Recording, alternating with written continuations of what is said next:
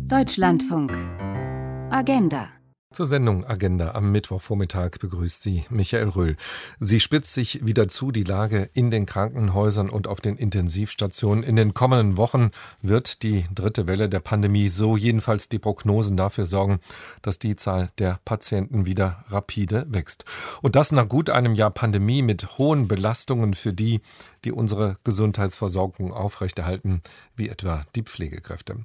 Zu Beginn der Pandemie wurden sie noch beklatscht von den Fenstern und Balkonen aus, ein Zeichen der Wertschätzung für das, was Pflegerinnen und Pfleger in dieser Corona-Krise leisten.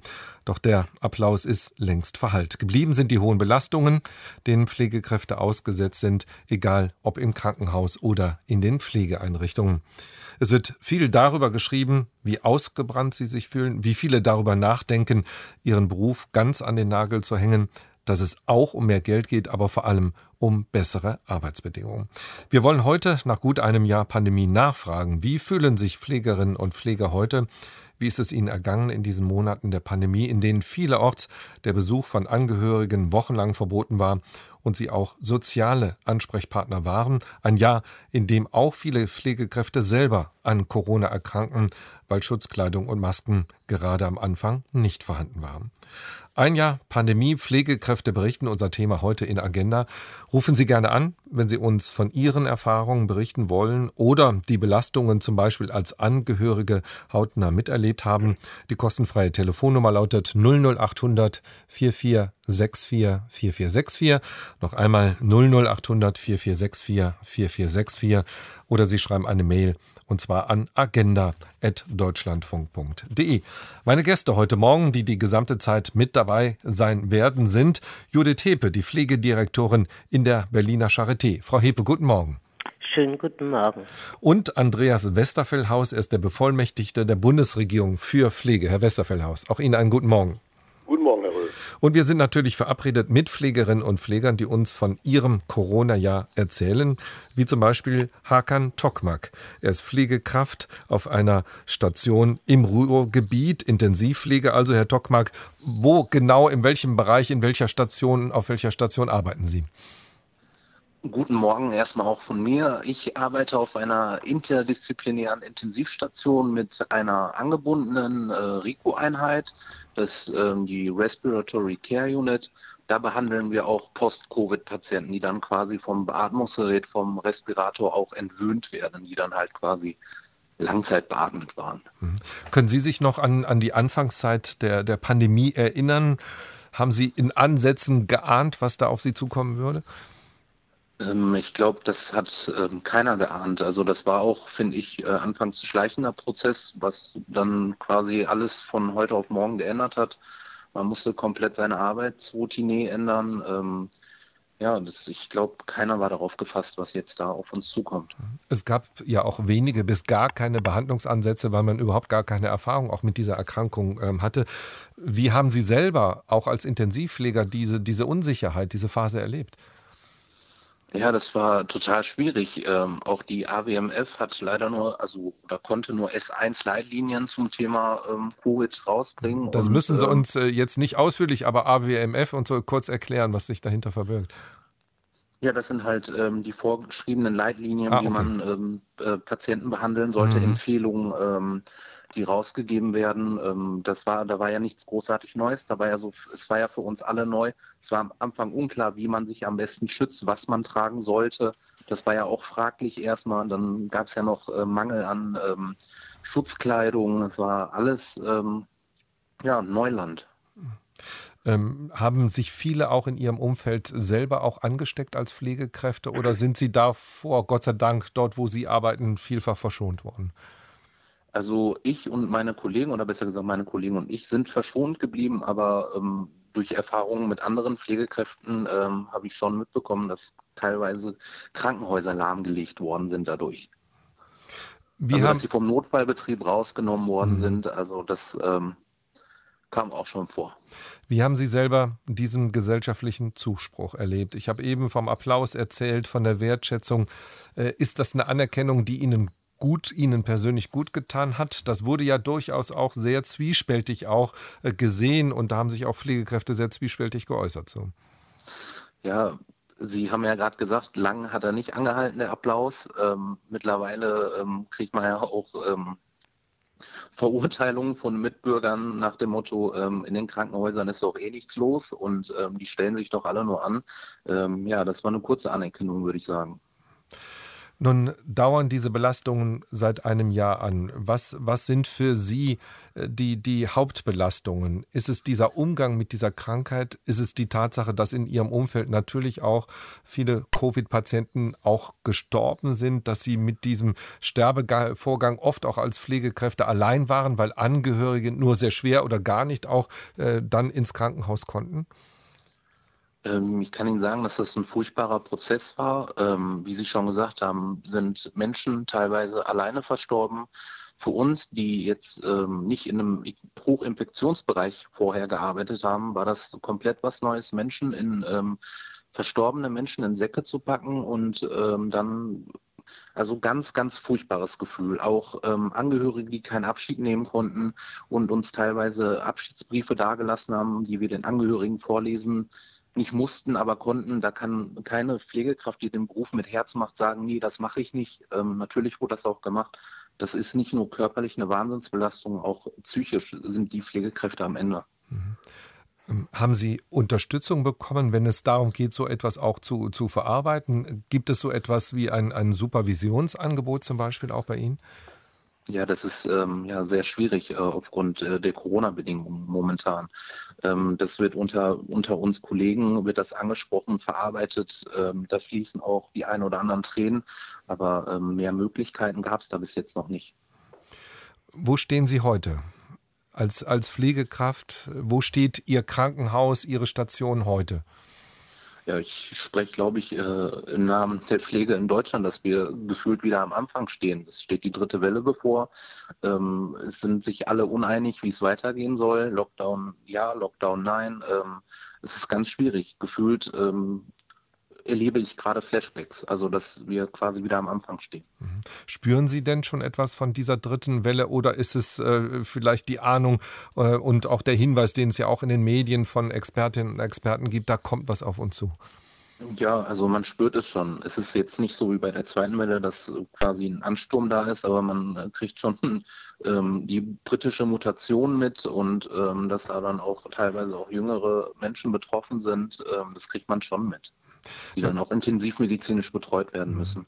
Nun haben Sie ja auch von den, von den seelischen, den psychischen Belastungen, auch den körperlichen sicherlich bei dieser Intensivpflege, äh, die dort vorgenommen äh, wurde, angesprochen. Ähm, wie, wie geht es Ihnen damit persönlich und auch denen, die Sie in Ihrem Umfeld kennen? Wir hören ja viel davon, äh, dieses völlige Ausgelaugtsein, dieses, dieses nicht mehr können, dieses sich selber und auch den Beruf in Frage stellen, insofern, dass man überlegt, könnte man vielleicht auch eventuell was anders machen? Bekommen Sie das bei sich oder zumindest in Ihrem Umfeld mit, diese Fragen? Ähm, ja, es existiert keine Work-Life-Balance mehr. Man kann sich privat nicht mehr ausgleichen ähm, aufgrund der Pandemie. Und dann äh, bei der Familie ist es auch schwierig, Trost zu finden, da es dann den einen oder anderen Angehörigen gibt, der keinen Kontakt gerade haben, überhaupt keinen Kontakt haben möchte aufgrund ähm, der, dass man halt mit Covid-Patienten zu tun hat, die betreut, ähm, ganz nah bei denen ist, trotz Schutzmaßnahmen ähm, ja, so wirklich ein Ausgleich ist äh, momentan echt schwierig. Mhm. Sie sind selber 27 Jahre alt, äh, haben die Ausbildung gerade so, wie ich das verstanden habe, als Intensivpfleger auch äh, beendet oder vor kurzem auch, genau. auch beendet. Ähm, wie, wie ist es in Ihrem Umfeld? Ähm, sind ältere ähm, Mitglieder auch dann zum Beispiel auf ihrer Station, Mitarbeitende auf ihrer Station, sehen die das durchaus noch ein Stück kritischer als Sie, weil bei Ihnen vielleicht noch ein bisschen Euphorie auch da ist am Anfang des Berufslebens? Ja, ähm, ich äh, genau vor anderthalb Wochen habe ich äh, die Weiterbildung zum Intensivfachpfleger ähm, beendet. Ähm, Im Kurs war auch schon gekippte Stimmung, äh, dass die Kollegen teilweise, ähm, obwohl man quasi diese Fachweiterbildung beendet, schon darüber nachgedacht hat, wie es weitergehen soll, weil das ja nicht die Lösung ist, wie die Rahmenbedingungen momentan sind. Und die älteren Kollegen ja teilweise ähm, machen wir das untereinander aus, dass wir halt schauen, ähm, wer dann halt explizit zu Covid-Patienten äh, betreut und äh, wer nicht. Und da ist ja auch eine gewisse Angst, ein gewisser Respekt vorhanden mhm.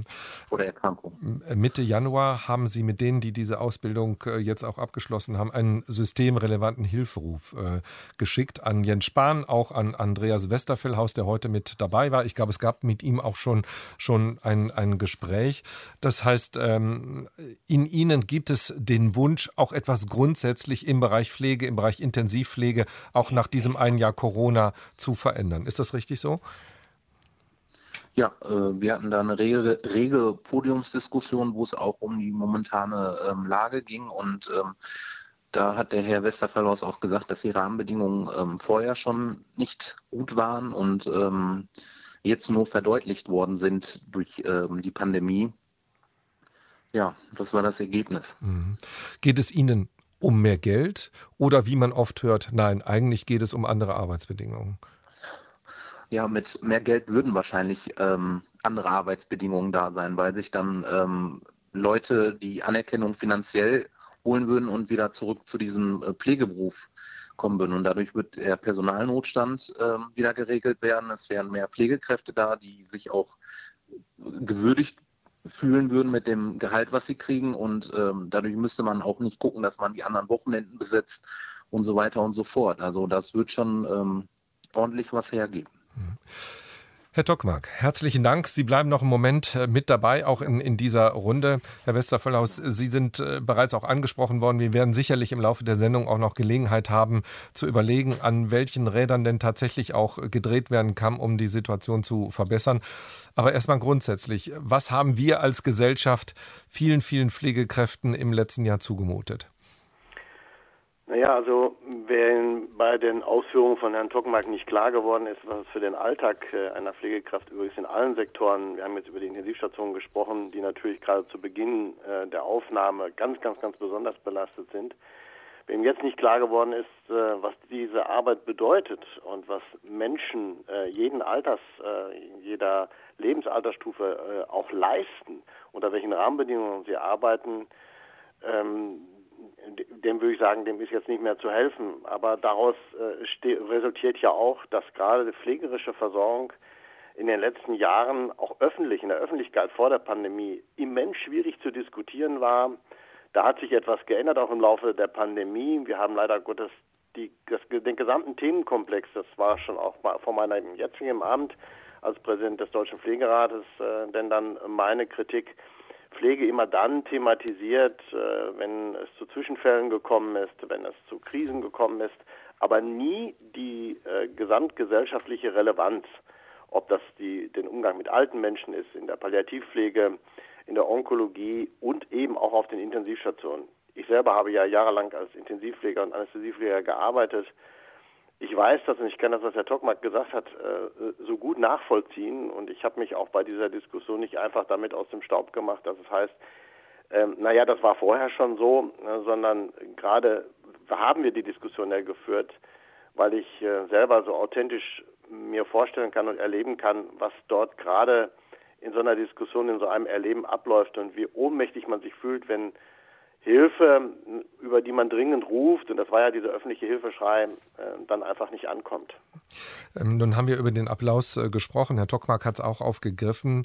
Was würden Sie sagen? Eine Momentaufnahme, die längst vergangen ist? Äh, oder sind wir uns als Gesellschaft und auch die Politik, ist sich die Politik dessen bewusst, was Pflege in Deutschland leistet?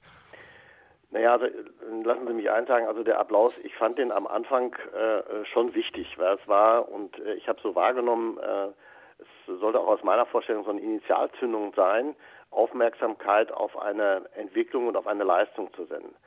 Ich kann natürlich äh, dann die Hoffnung derjenigen verstehen, die sagen, wenn jetzt applaudiert wird, dann wird jetzt auch ganz konkret schnell was kommen denn Applaus alleine hilft nicht. Und äh, ich bin schon lange jemand, der sagt, wir müssen die Rahmenbedingungen äh, denn dann verändern. Und äh, das ist kein Hexenwerk, sondern die Empfehlungen und die Ideen dazu liegen auf dem Tisch. Manchmal hilft es auch, über die europäischen Nachbargrenzen zu gucken, wie man mit diesen Herausforderungen denn dann auch umgeht. Ich erlebe in der politischen Diskussion sehr wohl, äh, dass das Thema, was ich ja dann auch für die Pflegenden, aber auch für die Patientinnen und Patienten letztendlich vertrete, sehr wohl ganz anders in der Diskussion ankommt, als es, als es dann vorher war. Ich verstehe allerdings auch diejenigen, die sagen, naja, also äh, ist ja gut, wenn man politisch darüber diskutiert, aber es muss bei mir vor Ort auf der Station X in der Versorgung heute und am nächsten Wochenende ankommen. Und das ist natürlich der Spagat, alles das, was wir, da werden wir noch zu kommen, zu Lösungsvorschlägen. Ja, es gibt kurzfristige Möglichkeiten, aber viele Dinge sind auch mittelfristig und es kommen erst langfristig zum Ziel. Ich glaube, jetzt ist das wichtigste politische Zeichen, dass ganz ernsthafte Veränderungen nachhaltiger Struktur eingeleitet werden, die die Situation, die Herr Tockmark beschrieben hat, äh, die ich in allen Phasen unterstütze, äh, denn dann auch zum Durchhalten veranlässt. Aber wir können es uns nicht leisten, dass jetzt Menschen sagen, das kann ich nicht mehr, stellen Sie sich das vor, die haben wir jetzt gerade weitergebildet. Ja, die sind gerade am Anfang ihres Berufslebens und sagen, ich kann mir das nicht vorstellen. Und das in, in dieser Situation und auch in zukünftigen. Wir werden eine Zeit nach der Pandemie haben. Wir brauchen diese hochqualifizierten Frauen und Männer in diesen Sektoren. Und da müssen wir alles dafür tun, sie zu gewinnen und aber auch zu halten und dabei gesund. Herr Westerfeldhaus, Sie haben das, was wir so unter dem Stichwort landläufig Pflegenotstand äh, zusammenfassen, das haben Sie schon angesprochen, auch vor der Pandemie natürlich auch ein großes Thema, auch bei uns in Deutschland. Äh, nun droht die dritte Welle und auch die Tatsache, dass damit auch die Krankenhäuser und damit auch Pflegende wieder massiv auch belastet werden. Wie groß ist denn Ihre Angst nach einem Jahr Pandemie, dass viele Pflegekräfte das dann nicht mehr psychisch und körperlich durchhalten? Naja, die vielen Rückmeldungen, die ich natürlich auch von Pflegenden bekomme, mit denen ich diskutiere, und das war jetzt nicht nur die Runde, die Herr Trockmark da angesprochen hat, sondern es ist eigentlich äh, ja alle zwei, drei Tage, dass ich auch in dem Austausch äh, mit den Menschen dazu stehe. Also die, die, die Sorge ist schon groß. Ja, aber viele sagen mir auch, und das war auch Bestandteil in der Runde, dass wir mal abgefragt haben, wie viele würden denn den Beruf verlassen? Die lieben doch ihren Beruf. Die sagen nur, äh, die Rahmenbedingungen müssen sich ganz schnell ändern ähm, damit, sich, damit ich in diesem Beruf, den ich mir ja gewählt habe, äh, dann auch bleiben kann und äh, aber auch gesund bleiben kann. Das ist eine berechtigte, eine berechtigte äh, Erwartung. Deswegen habe ich schon große Sorge. So, äh, wir müssen jetzt Zeichen setzen und ganz klare politische Grundlagen senden. Ja, das wird ernst. Das ist jetzt im Jahr 2021, im Jahr 2022 und im Jahr 2023. Ihr könnt euch darauf verlassen, denn ich glaube, das ist das Wichtigste, dieses Vertrauen in politische Veränderungen äh, denn dann auch äh, denn dann auch zu unterlegen. Mhm. Was wir heute als Gesellschaft, lassen Sie mich das auch noch sagen, alle machen können, ist ähm, die, diese diese Belastung der Intensivstationen, die ist ja nicht naturgemacht. Das heißt also, wir haben es alle in dieser Gesellschaft in der Hand, die Belastung der Intensivstationen zu verhindern, indem wir uns an Regeln halten, für die jetzt wohl viele kein Verständnis mehr haben. Und da bin ich ein Befürworter, dass wir sagen, also wir müssen vieles mehr, noch viel mehr zurückfahren und noch mehr einstellen, damit wir auch die Überforderung des Gesundheitssystems und damit der Intensivstation vermeiden. Bei uns äh, mit auch in der Runde ist Judith Hepe, die Pflegedirektorin äh, der Charité. Frau Hepe, vielleicht vorab müssen wir das kurz klären. Wie sehen Sie selber Ihre Rolle hier in der Sendung als Vertreterin der Pflegekräfte oder doch als Vertreterin auch eines Arbeitgebers Charité? Äh, ehrlich gesagt, äh, würde ich davon ausgehen. Ich bin Arbeitnehmerin in der Charité und ich bin, äh, und das seit über drei Jahrzehnten, äh, Pflegefachperson. Und ich würde einfach als beide sprechen, weil ich da ehrlich gesagt keinen Unterschied mhm. werde oder sehe. Okay. Wie sehen Sie derzeit die Situation in der Charité? Denn wir haben nachgefragt, angefragt bei Ihnen, gäbe es vielleicht äh, eine Pflegekraft, die auch bereit wäre, mal zu erzählen. Und da kam die Antwort, also wir haben momentan tatsächlich keinen Spielraum, auch jemand nur für kürzere Zeit auch zur Verfügung zu stellen. Ist die Situation tatsächlich so angespannt derzeit? Die Situation ist angespannt. Wir sind ein Level 1 Krankenhaus und das bedeutet, dass wir alle schwerst äh, Covid-erkrankten ITS-Patienten und Patientinnen aus Berlin bei uns unterbringen. Wir haben äh, in der zweiten Welle bis zu 80 zusätzliche Intensivbetten eröffnet. Derzeit haben wir immer noch 40 und äh, nach Ostern gehen wir wieder mit einer Station mehr an den Start. Mhm. Das ist ein ungeheurer Kraftakt für alle Beteiligten. Viele unserer Mitarbeitenden waren aber in unterschiedlichen Formaten unterwegs, aber manchmal sagen sie auch zu mir, Judith, jetzt lass mal, lass uns mal arbeiten. Und mhm. insofern hatten wir dann entschieden, wenn jetzt jemand hier spricht, ich mich zur Verfügung stellen würde. Also das heißt, die Erwartung ist schon da. Auch jetzt gerade Ostern wird ja oft auch genannt, dass die Zahl auch der Menschen, die medizinische Unterstützung brauchen angesichts äh, der dritten Welle Corona, dass diese Zahl deutlich steigen wird.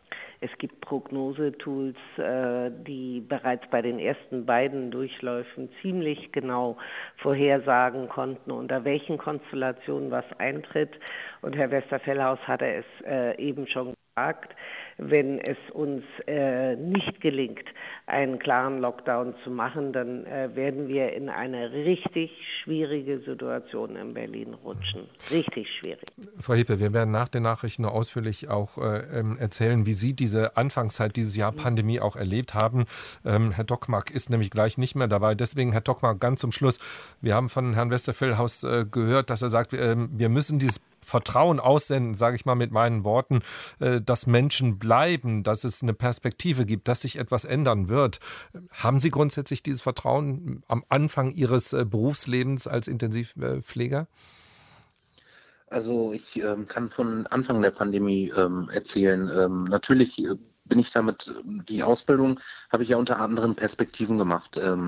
Ich wusste ja nicht, was mich nach der Ausbildung so pflegenotstandtechnisch technisch erwartet. Ähm, ich hatte große Hoffnung Anfang der Pandemie, ähm, dass ich gesagt habe, okay, wenn das jetzt so vonstatten geht, dann muss sich was ändern. Da wird sich was ändern. Und nach der ersten und zweiten Welle wurde mir deutlich klar, dass ähm, dass sich nichts geändert hat und das war sehr frustrant. Mhm. Wir nehmen das mal als Schlusswort und wir werden sicherlich den Pflegebeauftragten fragen, welche Perspektiven er Ihnen auch möglicherweise auch äh, bieten kann in den kommenden zwei, drei Jahren. Hakan Tokmak war das Intensivpfleger aus dem Ruhrgebiet. Nach den Nachrichten diskutieren wir weiter. Ein Jahr Pandemie, Pflegekräfte berichten 00800 4464 4464, falls Sie anrufen wollen. Und wir melden uns zurück mit der Sendung Agenda hier im Deutschlandfunk. Seit gut einem Jahr leisten die Pflegekräfte in Deutschland Schwerstarbeit ob äh, auf Stationen der Krankenhäuser, in Seniorenheimen oder auch in den Hospizen. Und wir wollen heute einmal nachfragen und die zu Wort kommen lassen, die diese Arbeit geleistet haben und bis heute leisten. Und wir wollen auch reden über die Möglichkeiten, die Rahmenbedingungen in der Pflege zu verbessern, zu unser aller Nutzen. So könnte man das zusammenfassen. Mit dabei der Pflegebeauftragte der Bundesregierung, Andreas Westerfillhaus und Judith Hepe, die Pflegedirektorin der Charité. Frau Hepe, nun haben wir vor den Nachrichten schon begonnen, auch über die Situation ähm, äh, an der Charité auch zu reden.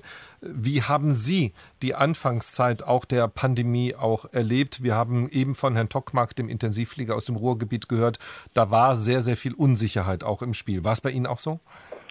Also ich muss sagen, dass äh, ich, äh, als ich erstmalig von äh, der neu aufgetretenen äh, Coronavirus hörte, dass äh, naiverweise dachte, das würde uns gar nicht erreichen und erst mit Schrecken, als es in Italien gewütet hat, mir bewusst wurde, dass wir davon auch betroffen sein werden. Und wir hatten dann äh, so Pandemierunden, wie sich das nannte, wo sich Menschen zusammengesetzt haben und miteinander äh, die Situation besprochen haben. Aber dennoch hätte ich nie geschätzt, dass wir ein Jahr später immer noch damit äh, kämpfen. Also das hätte ich wirklich nicht so eingeschätzt. Mhm. Nun ist das Thema Schutzkleidung auch schon angesprochen worden, ist vielfach auch, auch diskutiert worden. Wie ist es gelungen, die Teams auch an der Charité so zu organisieren, dass das, äh, was tatsächlich an Arbeit da plötzlich ähm, auf sie alle zukam, damit das auch gelingen kann, gerade bei solch einem herausragenden Krankenhaus natürlich auch wie der Charité? Also wir haben insgesamt ja 5000 Pflegende, die bei mhm. uns arbeiten. Und äh, das ist nur gelungen, indem wir wirklich einmal die Woche mit allen Stationsleitungen äh, einen Chat gemacht haben äh, und mit den Pflegeleitungen jeden Morgen uns besprochen haben, wer wohin geht. Und unsere Überlegung war, dass äh, die Intensivpflege Verstärkung durch die stationäre Pflege erfährt die können da nicht alleine einen intensiv betreuen, äh, Patienten betreuen, aber die können im Tandem arbeiten. sodass wir zunächst 250 Leute ähm, eingewiesen haben und wir haben dann im Normalpflegebereich zum einen den, die, die Elekt das Elektivprogramm ausgesetzt. Das konnten wir dann nicht mehr leisten und verstärkt durch äh, äh, Servicemitarbeitende, die dann wiederum im stationären Bereich nicht Patienten betreut haben, aber sowas gemacht haben wie Essen verteilen, äh, Bestellungen aufsetzen, äh, Nachtschränke reinigen und dergleichen mehr. Und da wurden wir unterstützt äh, äh, durch super viele Berliner und Berlinerinnen nach einem Aufruf, ähm, auch durch Menschen von den Fluggesellschaften oder aus der Gastronomie. Ähm, das war äh, eigentlich, eine, das war wirklich positiv, wie schnell und unkompliziert Menschen dann mhm. dort unterstützt Also das haben. heißt, äh, die Solidarität ging aus Ihrer Sicht äh, weit auch in Berlin, zumindest auch über den Applaus der ersten Tage und Wochen auch hinaus. Ja, ich bin da aber bei Herrn Westerfellhaus. Ich fand jetzt den, den Applaus, das war erstmal nett äh, und sicherlich unterstützend. Äh, und äh, ich habe aber auch verstanden, warum zum Teil Pflegekräfte darauf richtig sauer reagiert haben. Die meinten aber nicht jetzt den, den freundlichen Rentner oder Nachbar von nebenan, der das jetzt echt äh, aufrichtig meinte, sondern die meinten die Politik. Und wissen Sie, auch meine Sorge ist, dass uns das geht wie den Trümmerfrauen nach dem äh, äh Weltkrieg.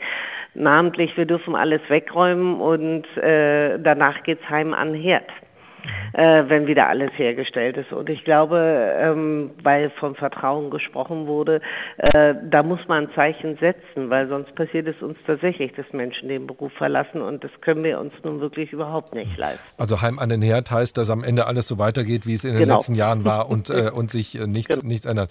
Äh, nun ist Herr Westerfellhaus natürlich auch der Pflegebeauftragte der Bundesregierung. Äh, anders formuliert, hat nicht die Macht zu sagen, so das und das muss und wird jetzt auch, auch geändert.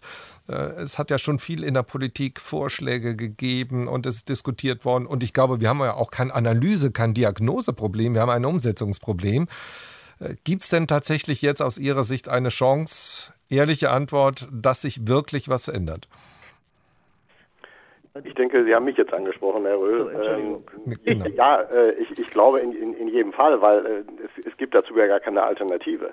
Äh, lassen Sie mich noch mal einmal ausführen, auch für die Zeit vor der Pandemie. Wir erleben ja jetzt etwas, äh, was wir, von dem wir vorher äh, auch diejenigen, die tagtäglich wie Frau Hebe in diesem Geschäft arbeiten, äh, ja auch immer darauf hingewiesen haben.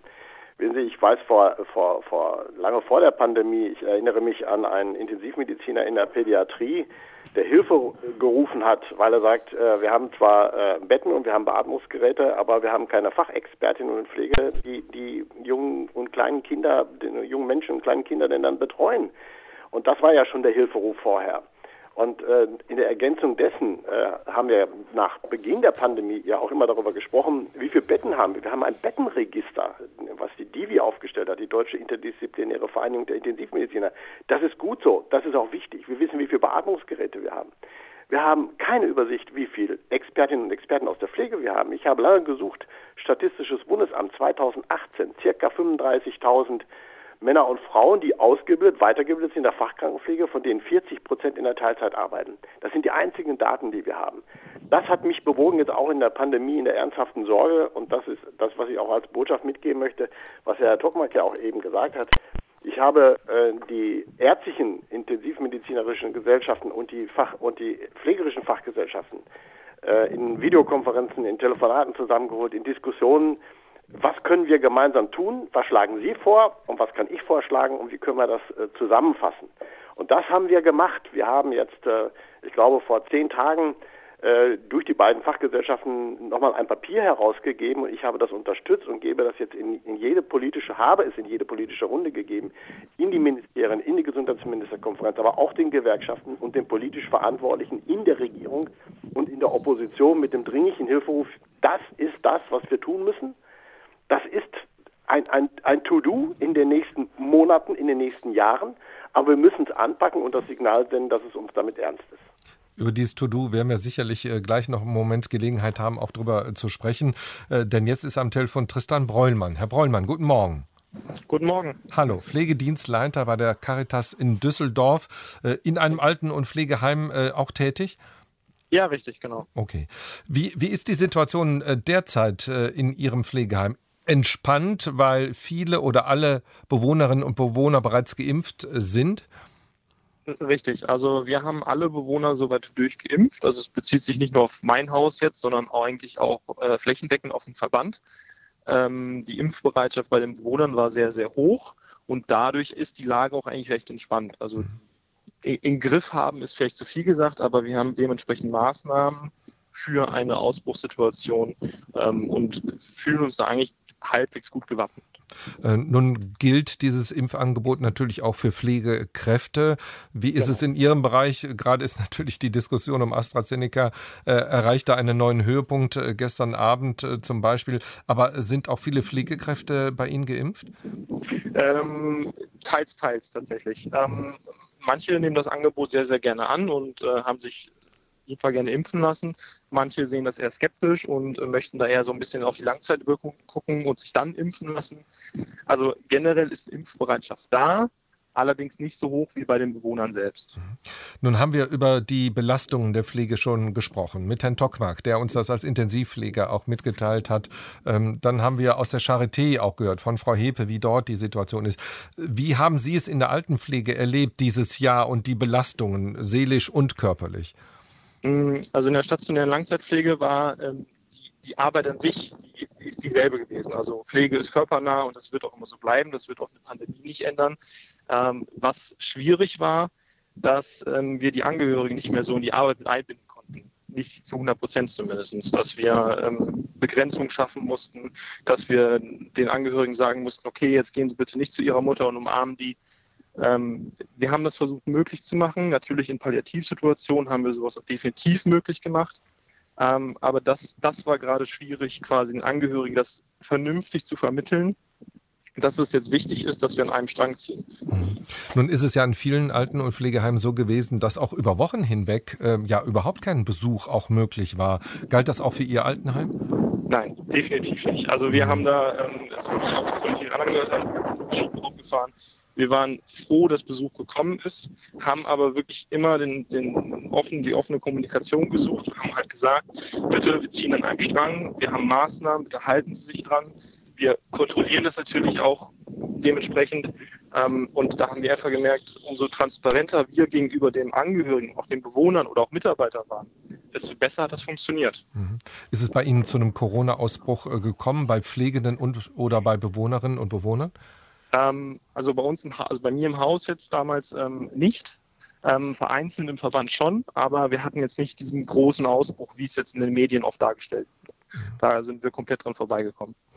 Ähm, nun hatte ich eben bei Herrn Tockmark äh, den Eindruck, dass er gesagt hat, nach einem Jahr Corona, ähm, es hat sich nichts geändert, was die Arbeitsbedingungen auch betrifft. Und ich war mir jetzt nicht so ganz sicher, wie viel Hoffnung er tatsächlich hat, dass sich da absehbar auch was ändern wird. Äh, wie ist die Arbeitssituation bei Ihnen? Hat sich durch Corona die, die Belastung noch einmal verschärft? Auch der in Anführungszeichen Pflegenotstand noch einmal verschärft? Ähm, also verändert hat sich da eigentlich nichts, muss ich gestehen. Also wir haben jetzt nicht mehr Mitarbeiter, wir haben jetzt nicht weniger Mitarbeiter als vorher. Ähm, ich muss ihm aber auch ein bisschen zustimmen. Also große Hoffnung, dass sich da jetzt konkret was verändert durch die Pandemie, durch zum Beispiel, wie gerade eben schon gesagt wurde, Applaus und was auch immer, glaube ich auch persönlich nicht, dass sich da jetzt groß was verändern wird dadurch. Hm. Ist es aus Ihrer Sicht eine Frage des Geldes? Ist es, wie man immer wieder liest, auch und vor allen Dingen vielleicht auch eine Frage der, der Arbeitsbelastung, der Arbeitssituation, an der sich etwas verändern muss?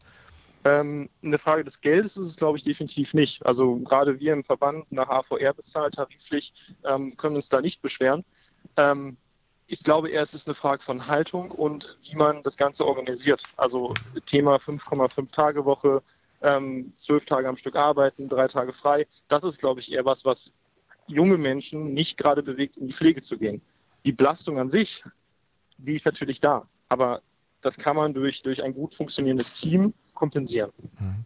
Ähm, wir haben eine Hörerin, die uns äh, geschrieben hat, Herr Bräumann, vielleicht können Sie auch noch was dazu mhm. sagen. So dieses Stichwort, da sind alte Menschen auch weggeschlossen worden, auch über längere Zeit und das in Häusern, die eigentlich normalerweise als offene Häuser auch, äh, auch gelten.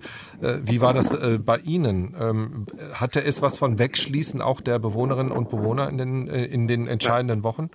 Definitiv nein. Also ähm, natürlich haben wir Bewohner dazu angehalten, nicht das Haus zu verlassen. Wenn die Bewohner aber unbedingt wollten, dann durften sie das Haus verlassen. Also wir sind eine offene Einrichtung und ähm, also die Autonomie des Bewohners stand an oberster Stelle und steht sie immer noch. Und ähm, das muss ich ehrlich sagen, verstehe ich nicht, warum andere Altenheime Bewohner wegschließen ähm, zum Selbstschutz angeblich.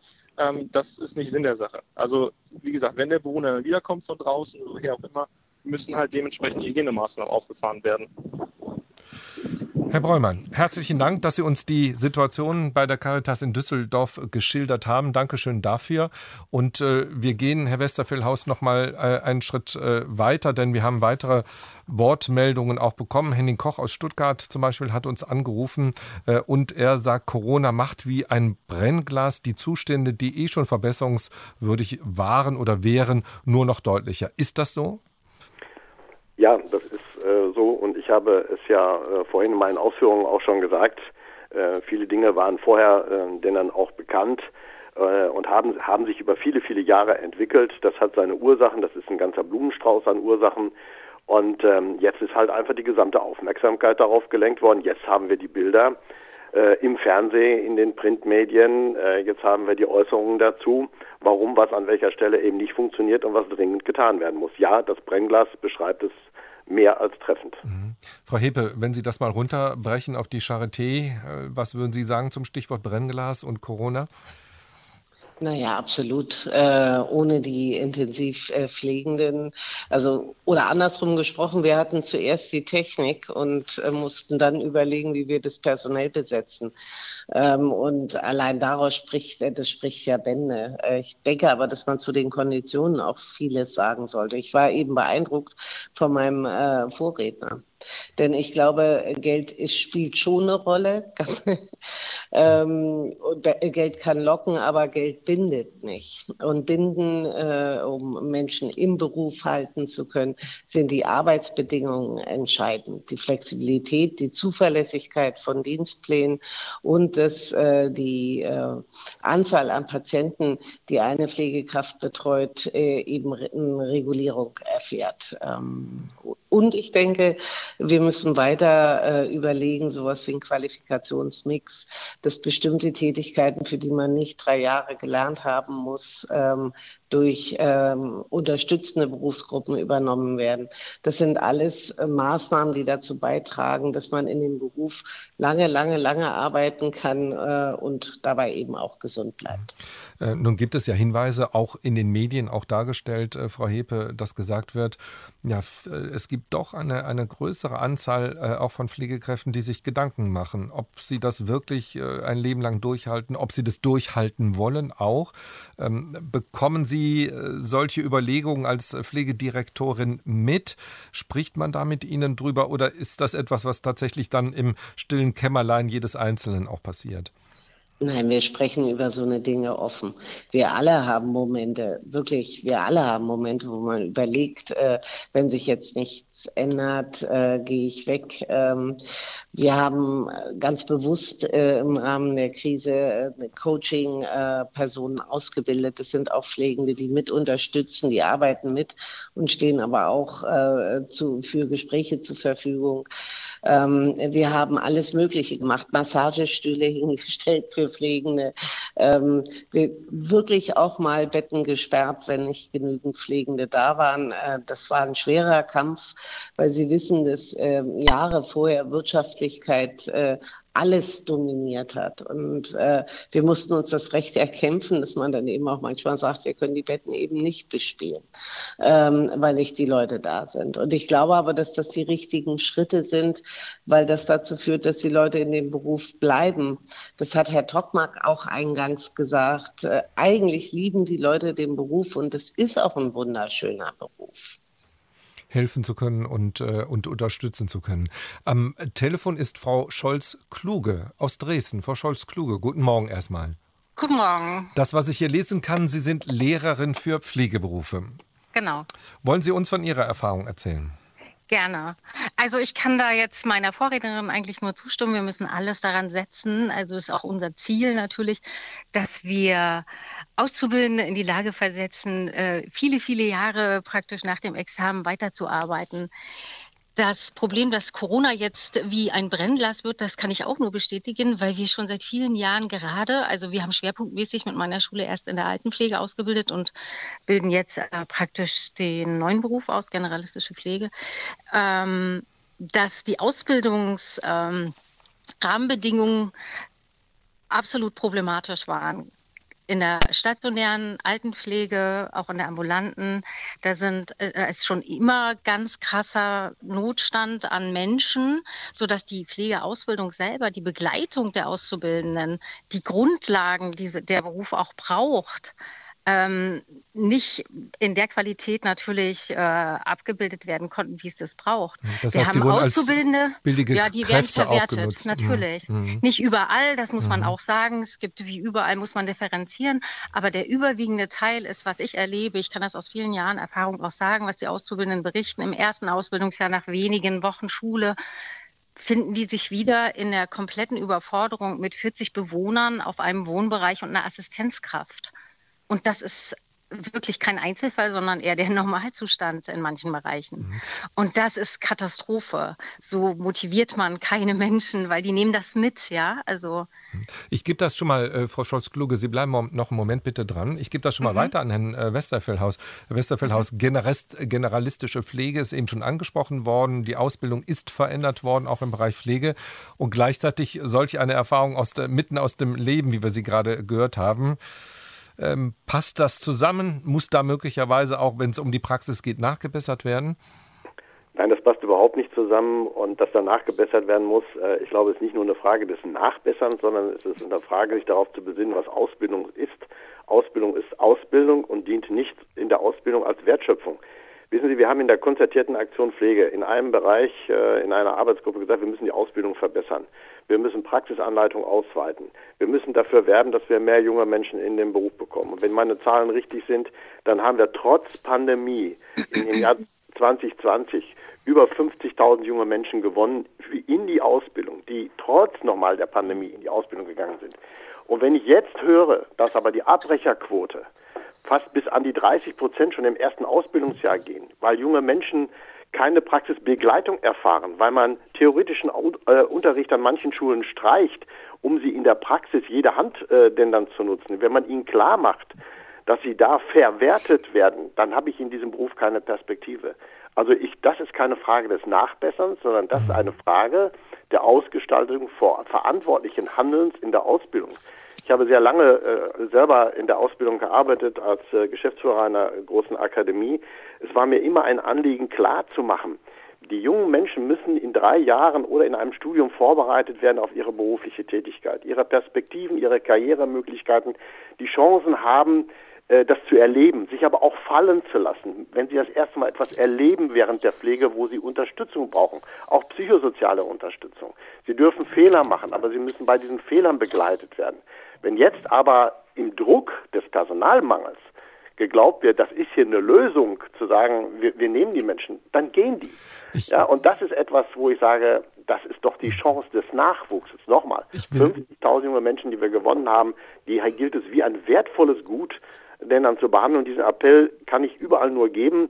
Klar, äh, die Vorrednerin hat schon gesagt, Frau Scholz-Kluge, das ist nicht überall so. Ich weiß, dass viele auch ihrer Verantwortung danach kommen, aber leider Gottes erreichen mich viele, viele, viele andere Meldungen, die auch das Gegenteil belegen. Ich gebe das nochmal weiter an Frau Scholz-Kluge. Wie erleben Sie das mit der Abbruchquote? Gibt es wirklich viele, die vielleicht euphorisch beginnen, aber nach dem ersten Jahr einfach merken, das geht einfach so nicht, das passt nicht zu mir?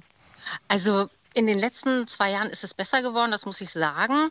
Ähm, das liegt aber auch ein bisschen daran, dass wir als Schule auch ein bisschen steuern, mit wem wir ausbilden. Also ich hab, wir haben den Anspruch, dass das auch äh, gut funktioniert. Ich streite mich auch sehr oft mit den äh, mit Einrichtungen vor Ort, die halt immer auf Verwertung setzen. Also da bin ich auch ganz klar. Aber äh, wir hatten noch vor zwei, drei Jahren also Klassen, die haben mit einer Klassenstärke um 25 begonnen. Da waren dann noch sechs übrig am Ende der drei Jahre. Ich gebe das mal weiter auch äh, an Frau Hepe. Frau Hepe, wie ist es in der Charité? Geht es um Wertschöpfung oder gibt es tatsächlich auch äh, bei Ihnen in solch einem großen äh, Haus auch die Möglichkeit, dass gut ausgebildet wird? Also wir haben für alle Einheiten Praxisanleiter, die wir jetzt äh, bereits auch akademisch weiter qualifizieren. Ähm, und äh, was Herr Westerfellhaus sagt, ist absolut richtig.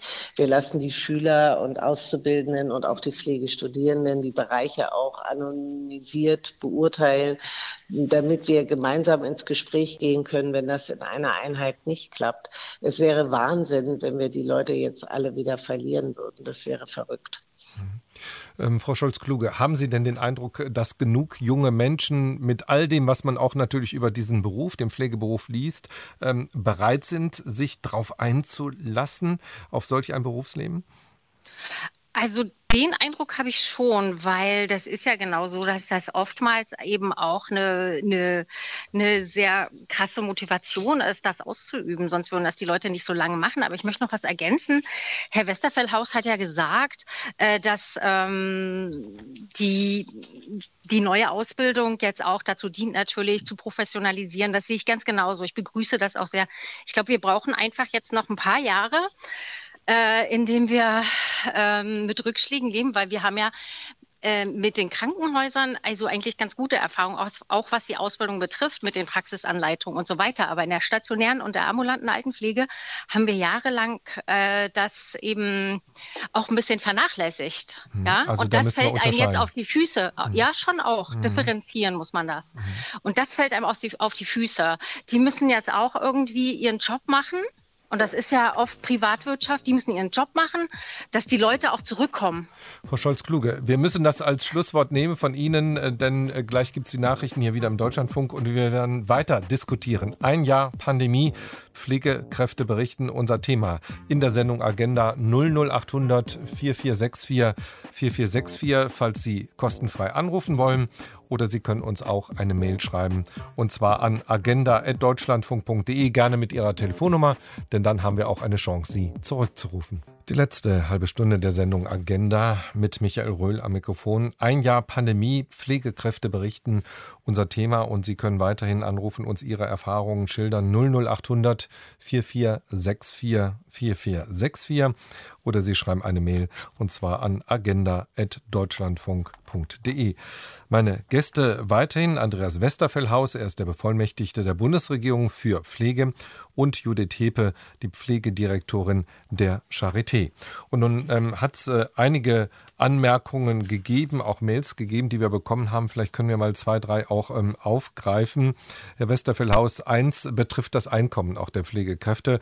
Es hat geschrieben, ein ähm, Intensivpfleger seit 40 Jahren, Leitungsposition 40 Mitarbeiter, Nettogehalt 2800 Euro.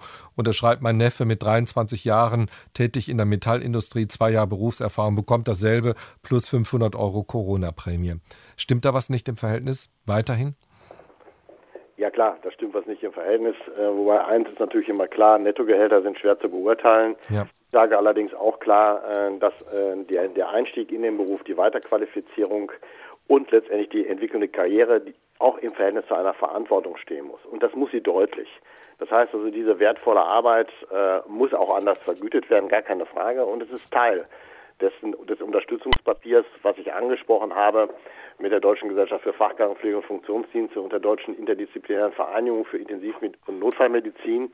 Denn die Punkte, akzeptable Arbeitsbedingungen zu schaffen, wo ich ganz klar sage, mit wie viel Perso Personal mache ich etwas, Personalbemessungssysteme, aber auch die psychosoziale Unterstützung der Mitarbeiterinnen und der Mitarbeiterfürsorge, die Optimierung in der, der interprofessionellen Teamarbeit, die Kompetenzen der Intensivpflege auch zu erweitern. Ist übrigens ein ganz wichtiges Thema auch für alle anderen Faktoren in allen anderen Bereichen der Pflege. Wir qualifizieren Menschen in einer Fachweiterbildung, in einer dreijährigen Ausbildung, in einem Studium und lassen sie hinterher das, was sie äh, äh tun können, nicht tun, weil berufsrechtliche Unsicherheit passiert. Und wir brauchen berufliche Perspektiven, ja, und wir brauchen dann eine andere adäquate ganz andere adäquate tarifliche Einordnung. Wissen Sie, ich möchte Menschen ja auch animieren, sich weiter zu qualifizieren.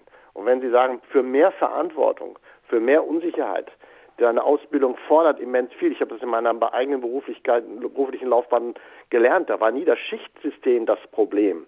Aber es war äh, vielleicht manch, manches Mal die, die Führung und die Leitung und das Management. Und am Ende des Tages natürlich auch, das ist wie in allen anderen Bereichen, Verantwortung und Fortbildung und Karriere hat auch immer etwas mit adäquater Bezahlung mhm. zu tun. Und da brauchen wir nicht 70 Euro im Jahr mehr, sondern da brauchen wir einfach mal einen erheblichen Quantensprung, damit auch Pflegende merken, ja, auch das lohnt sich, aber eben nicht alleine, das möchte ich unterstreichen nochmal, die Rahmenbedingungen, verlässliche Arbeitszeiten, verlässliche Dienstpläne, verlässliche Teams, verlässliche Aufgabengestaltung äh, und was Frau Hebe gesagt hat, was ganz wichtig ist, dass wir über eine Neuverteilung der Aufgaben nachdenken. Wer macht eigentlich was in diesem System, damit es klar geregelt ist und nicht in Zeiten vom Mangel macht jeder mal alles, sondern wir gucken, für wen brauchen wir genau welche Tätigkeiten. Und da habe ich sehr viele Vorschläge unterbreitet. Äh, Frau Hepe, ähm, nun sagt derselbe Hörer, der uns geschrieben hat zum Thema Nettoeinkommen, er sagt, seit Jahrzehnten wird geredet, geredet, geredet und nichts ändert sich. Und er sagt, ich habe die Hoffnung äh, verloren. Hat auch was aus seiner Sicht mit der mangelnden Solidarität zu tun. Kaum eine Pflegekraft sei irgendwo organisiert und man ziehe nicht an einem Strang. Haben Sie die Hoffnung auch verloren und sagen, okay, wir müssen mit dem auskommen, was wir da zur Verfügung haben? Oder haben Sie mit all den Erfahrungen, die Sie selber schon gesammelt haben, haben Sie noch Hoffnung? Ich habe total Hoffnung, dass uns das gelingen kann. Wir haben an vielen äh, Schrauben gedreht. Man muss bloß wissen, das geht nicht äh, von einem Tag auf den anderen. Aber wir haben an der Charité immerhin eine Größenordnung von in den letzten äh, drei Jahren 500 Pflegende dazugewinnen können. Ähm, aber also, uns wäre sehr geholfen, wenn äh, nebst Geld, nebst Arbeitsbedingungen auch wieder mehr ins Bewusstsein dringen würde. Wir können selbstbestimmt äh, unsere berufliche Identität aufbauen und wir haben einen Platz auch in der Spitze der Unternehmen verdient. Es gibt so einen bundesweiten Trend, äh, dass äh, man glaubt, äh, die Lösung bestünde darin, dass man äh, an der Spitze eines Unternehmens keine Pflege Fliegenden mehr sehen möchte. Das halte ich für eine total falsche Richtung und auch eine, die mich eher überrascht in einer Situation wie jetzt der Pandemie. Denn mit Stolz kann ich sagen, mein Team war es, äh, die größtenteils dafür Sorge getragen haben, dass Berliner Patienten und Patientinnen so gut versorgt werden konnten. Am Telefon ist äh, Katharina Theissing. Frau Theissing, guten Morgen. Guten Morgen, grüße Sie. Sie sind Fachkraft Palliativ-Care, arbeiten mhm. in einem Hospiz äh, in München auf der, auf der Station seit, seit vielen Jahren. Ähm, erzählen Sie uns von, von diesem Corona-Jahr oder fangen wir mit der aktuellen Situation aus äh, an. Wie ist die Situation derzeit bei Ihnen? Mhm. Also die Situation ist bei uns gerade sehr, sehr schwierig. Wir sind am Ende eines wirklich äh, massiven Ausbruchs, den wir äh, hatten ähm, mit der äh, britischen Mutante, die also muss man wirklich sagen, über die Station äh, durch das Team und auch äh, durch die Bewohner gefegt ist. Ähm, es haben sich alle Bewohner infiziert, ein Drittel des Teams hat sich infiziert. Ähm, also das war eine sehr schwierige Situation. Im Moment, ähm, so habe ich es jetzt auf jeden Fall gehört, ähm, ist es so, dass die Kollegen aus der Quarantäne zurückkommen, zum Teil aber sich noch sehr schlecht und sehr krank fühlen. Also wir müssen schauen, wie es weitergeht bei uns. Mhm. Und Sie sagen, das äh, ist, ist wirklich sehr, sehr erschreckend auch, auch gewesen. Das heißt, Sie haben alle Vorsichtsmaßnahmen auch getroffen, ja. die man in einem Jahr auch nochmal gelernt hat. Und trotzdem ja. ist es so, wie ich Sie verstehe, zu diesem Ausbruch gekommen. Ja, genau, mhm. ganz genau. Ja. Ähm, nun wird ja viel darüber nachgedacht, wo könnte die, die Ursache sein. Äh, viele haben auch Krankenhäuser, Altenheime, sie gehen mit Besuchern sehr, sehr, sehr zurückhaltend um. Das ist natürlich im Hospizbereich kaum möglich. Genau, äh, wie, genau. wie, gehen Sie mit, mit Angehörigen um, die natürlich in diesen letzten Tagen und Wochen gerne auch bei, bei Ihren Liebsten, bei Ihren Menschen sein wollen? Also wir hatten ähm, tatsächlich, ähm, also das Haus offen während der gesamten Pandemie ähm, für Besucher und Besucherinnen, natürlich mit Regelungen und Einschränkungen, was für ein Hospiz schon schwer zu verkraften ist, muss man sagen.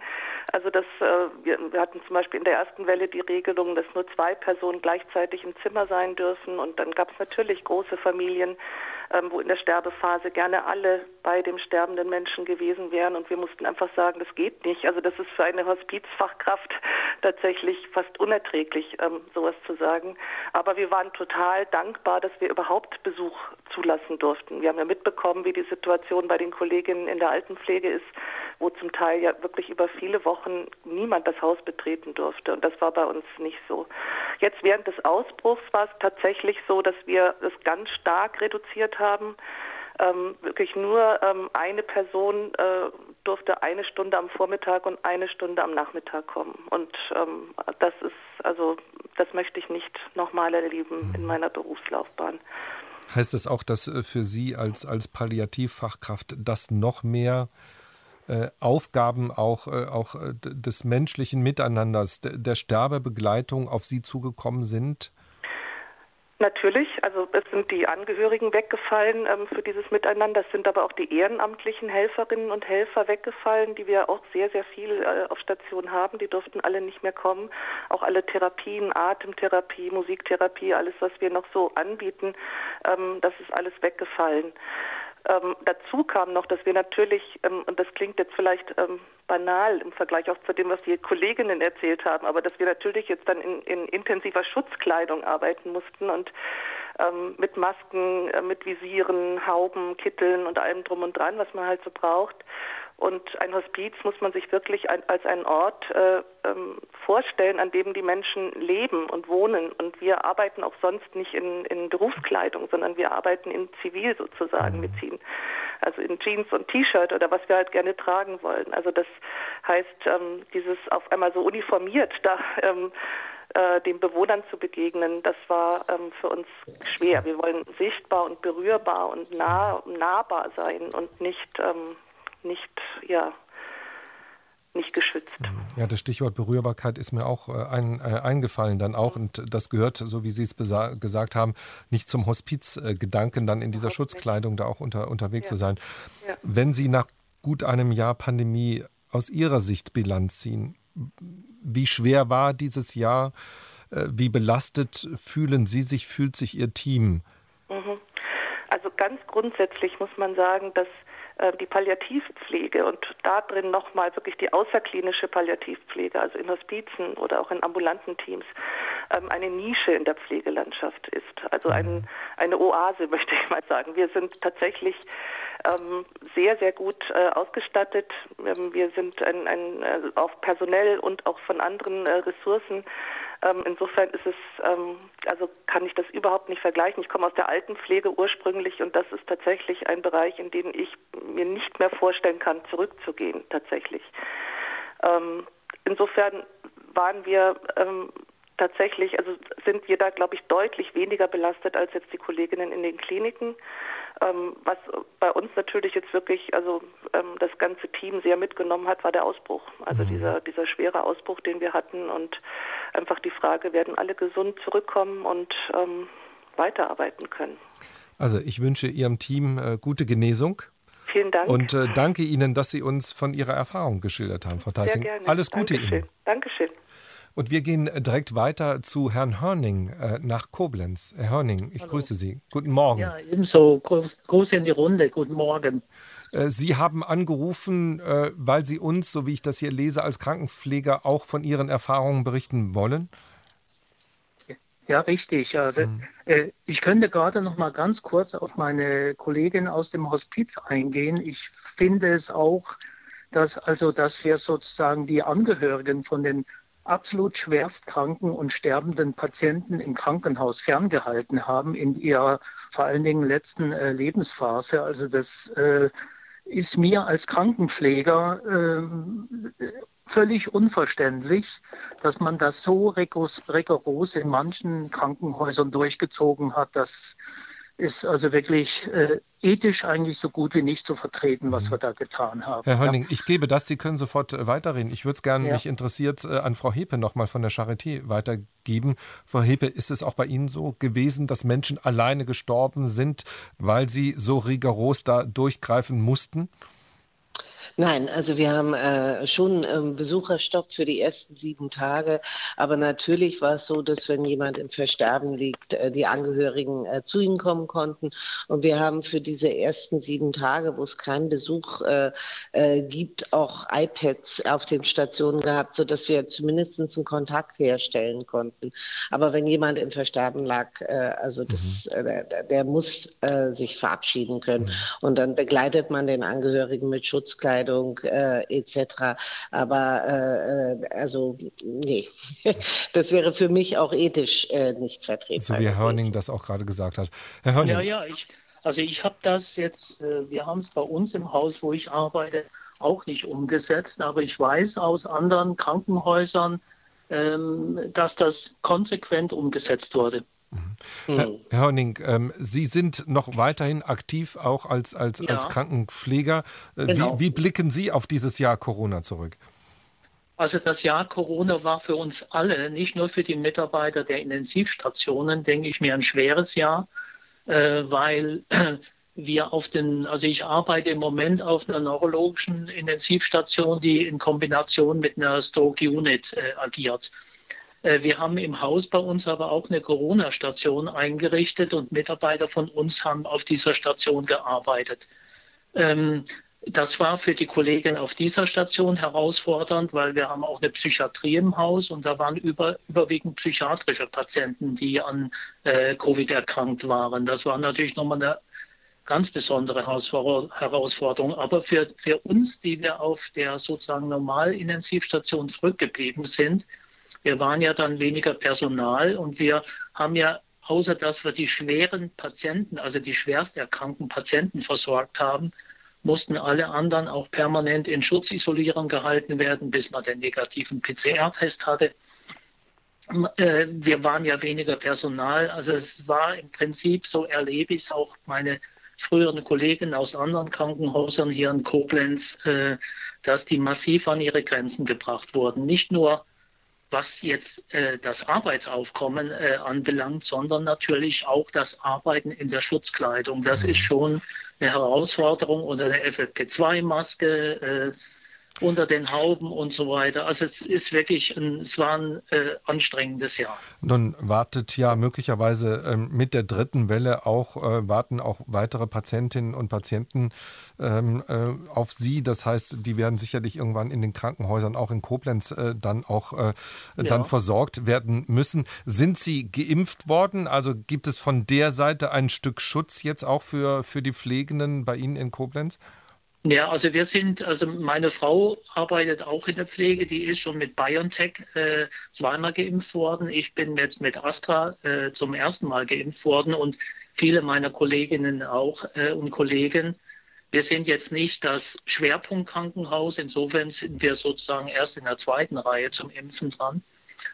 Ja, ich denke, viele meiner Kolleginnen, die jetzt jünger sind als 60, werden jetzt auch denken, ja, wie geht es jetzt weiter? Mhm. Ja, also das macht schon Sorge. Äh, also mir gibt das schon ein Stück Sicherheit, dass ich für mich selber sage, ich bin geimpft, ich halte die Schutzmaßnahmen ein, ähm, die wir auch auf Station konsequent umsetzen. Und das äh, gibt zumindest die Sicherheit auf der Arbeit, stecke ich mich wahrscheinlich nicht an.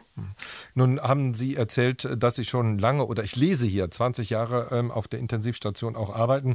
Wir hatten eben äh, zumindest äh, per Mail äh, eine, eine Pflegekraft, äh, die gesagt hat, ich glaube nicht mehr daran, dass sich da noch mal was tut und, und was verbessert. Frau Heb hat das Gegenteil gesagt.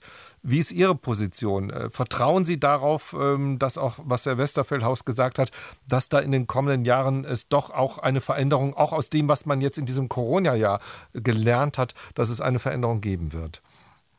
Also ich ganz ehrlich glaube nicht wirklich dran. Ich habe, bin schon seit Jahrzehnten bei, bei der Gewerkschaft organisiert und habe dann vor ein paar Jahren auch für die Pflegekammer gestimmt, aus dem Grund, weil ich einfach persönlich erlebe, dass die Pflege selber sich nicht solidarisieren kann. Wir kommen aus diesem wirklich noch so eine, aus einer Demutshaltung äh, irgendwie nicht heraus. Wir schaffen es nicht, uns wo auch immer gemeinschaftlich für ein Ziel einzusetzen. Insofern war die Pflegekammer für mich die Hoffnung. Ich habe so ein bisschen gedacht, da müssen wir rein. dann sind wir da, zumindest in Rheinland-Pfalz, mal ziehen wir da einem, an einem Strang. Das hat sich jetzt für mich leider noch nicht so bewahrheitet, aber die, die, der Organisierungsgrad bei uns auf Station ist weniger als 10 Prozent. Also jetzt bei Verdi oder, oder DGFK, was es da so gab. Und also ich habe wirklich die Hoffnung verloren, ja. Und äh, wir, wir haben schon häufiger Pflegenotstände gehabt. Ich bin seit 1979 in der Pflege und habe Hochs und Tiefs erlebt. Aber wenn ich jetzt so denke, seit einem Jahr wird darüber gesprochen, was sich verändern muss. Ich sehe es nicht. Ich sehe keine Veränderung. Ich Dann sehe eine Veränderung der, der Personaluntergrenzen, die bei uns auf der Station umgesetzt wird. Die hat uns äh, mehr Pflege gebracht. Das stimmt. Ich gebe das mal. Herr Hörning, Entschuldigung, ich, äh, mein Vorschlag wäre, ich gebe das jetzt mal an Herrn Westerfellhaus äh, weiter.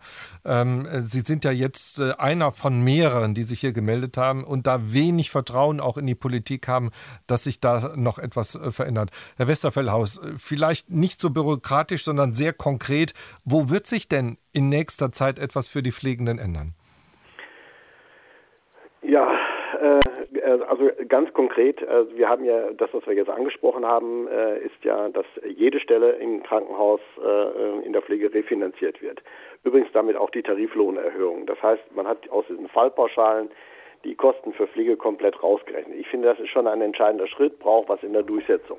Wir haben eine andere Ausbildung, die ganz andere Perspektiven denn dann äh, bringen wird. Auch das, äh, glaube ich, ist der richtige Weg. Wir haben ein Personalbemessungssystem in den stationären Altenpflegeeinrichtungen, von dem ich hoffe, dass wir jetzt endlich in die flächendeckende Erprobung kommen. Ich selber habe ein Projekt aufgelegt, das geht jetzt in den gesamten bundesweiten Rollout bessere Rahmenbedingungen. Kleine und mittelständische Unternehmen können sich bei uns bewerben und sagen, wir, wir coachen die und wir, wir begleiten sie, damit man was für die Pflegenden denn dann konkret tun kann. Und das andere, ja, was kann man konkret tun oder was wird sich konkret entwickeln? Das ist das, äh, das haben, hat, da muss Politik, alle politisch Verantwortlichen müssen begreifen, mit welcher Agenda es versehen muss. Ich habe meine Beispiele dazu ähm, genannt. Sie haben eingangs der Sendung gesagt, äh, dass der Pflegebevollmächtigte der Bundesregierung hier Anstöße geben kann. Ich glaube, in der Politik ist das sehr, sehr, sehr wohl angekommen, aber nichtsdestotrotz, wir haben eine Aufgabenverteilung, wo es darauf ankommt, äh, das eine im Bund zu erledigen, das andere in den Ländern. Ich bin sowohl mit der Gesundheitsministerkonferenz ständig im Austausch, aber auch natürlich mit dem Bundesgesundheitsminister, ja, und mit den Pflegenden selber auch. Das, was Herr Hörning gesagt hat, ist richtig. Das bewegt mich seit vielen Jahren. Man braucht auch immer auf der anderen Seite eine solidarische Berufsgruppe, die, die auch für sich selbst eintritt. Und das wäre eine gute Ergänzung, äh, um auch als, ich sag's mal, Sparringspartner zu gelten. Aber lassen Sie mich bitte eins noch eben denn dann auch sagen. Was ich nach wie vor unerträglich finde und was mir große Sorgen macht, das ist eine weiter stattfindende Isolation. Ich habe einen herzzerreißenden äh, Anruf jetzt bekommen, gerade in diesen Tagen, dass äh, es nicht nur um die Sterbephase geht, wenn Menschen alleine sind, sondern dass sich ihr Gesundheitszustand verschlechtert. Da ist ein, ein Mann wochenlang im Krankenhaus gewesen und hat erst seine Frau nicht sehen können. Er ist an Demenz erkrankt. Jetzt kommt er in eine Reha-Einrichtung, da verweigert man der Frau immer noch den Besuch äh, bei ihrem Mann. Ich kann sowas nicht verstehen, es ist auch nicht legitim. Wir haben genügend Tests, wir haben genügend Schutzkleidung. Die Impfungen setzen jetzt an und ich erwarte auch von allen, dass sie im Rahmen der Menschlichkeit nach dem Motto, wie hätte ich es gerne, denn dann auch diesen Aspekt immer mit einsetzen. Ich weiß, Herr Westerfeld, weiß, dass es schwierig ist. Wir müssen auf die Uhr schauen, haben noch vier Minuten. Herr Hörning, erstmal herzlichen ja. Dank, aber ich möchte ganz gerne Herrn Berger aus Hannover noch zu Wort kommen lassen, der schon in der Leitung wartet. Herr Berger, vielleicht ganz kurz und knapp damit, was Sie in der Runde noch ansprechen können. Ja, also ich möchte einfach nur mal eben äh, feststellen, ähm, dass ähm, mit Blick auf den skandinavischen oder auch den schweizerischen Pflegemarkt äh, hier äh, doch sehr ausgespart wird. Ähm, das Geld, das muss man ganz klar sagen. Und es wird auch gegeneinander ausgespielt teilweise in äh, der Diskussion. Aber es geht ja in der Pflege auch darum, ähm, die Zumutungen, die die Pflege ähm, berufsimmanent hat, hier wie dort, ob nun in Skandinavien, in der Schweiz oder hier, ähm, nur ähm, langjährig durchgehalten werden kann, wenn sie auf viele Schultern verteilt werden kann. Und um viele Schultern zu gewinnen, muss man finanzielle Anreize setzen. Und konkret heißt das, dass man ein Anfangsgehalt nach der Ausbildung von nicht unter 4.000 Euro Zulassung, ähm, Zulagen frei zahlt und dass man ähm, neben diesem kurzfristigen Aspekt dann auch sagt, ähm, wenn du nicht am Schreibtisch arbeitest, sondern langjährig in der Pflege bleibst, am Pflegebett, egal ob jetzt äh, Intensiv- oder Normalstation. Ich arbeite selber als 60-Jähriger auf einer Covid-Station im peripheren Bereich, wo noch nicht invasiv beatmet wird. Das kommt in der Diskussion auch zu kurz. Es wird immer zu sehr auf intensiv abgehoben. Mhm. Aber ich würde mich freuen, wenn man dann sagt, ähm, jetzt nach 40 Jahren, ich kann mit 62 gehen und muss dann, äh, kann mich über 3000 Euro freuen. Und das ist nicht der Fall. Mhm. Dieses, ähm, dieses Fürsorgeprinzip, was es zum Beispiel bei der Polizei gibt, was ich hier in meiner Nachbarschaft beobachten kann, das sehen, das, Sie, das sehen Sie in Ihrem Bereich nicht. Ich muss ein bisschen auf die ja, Uhr schauen. Zwei ja. Minuten haben wir. Frau Hepe, Stichwort Geld ist jetzt nochmal von Herrn Berger auch aufgegriffen worden. Ein Stichwort, das auch bei Ihnen an der Charité immer wieder auch diskutiert wird?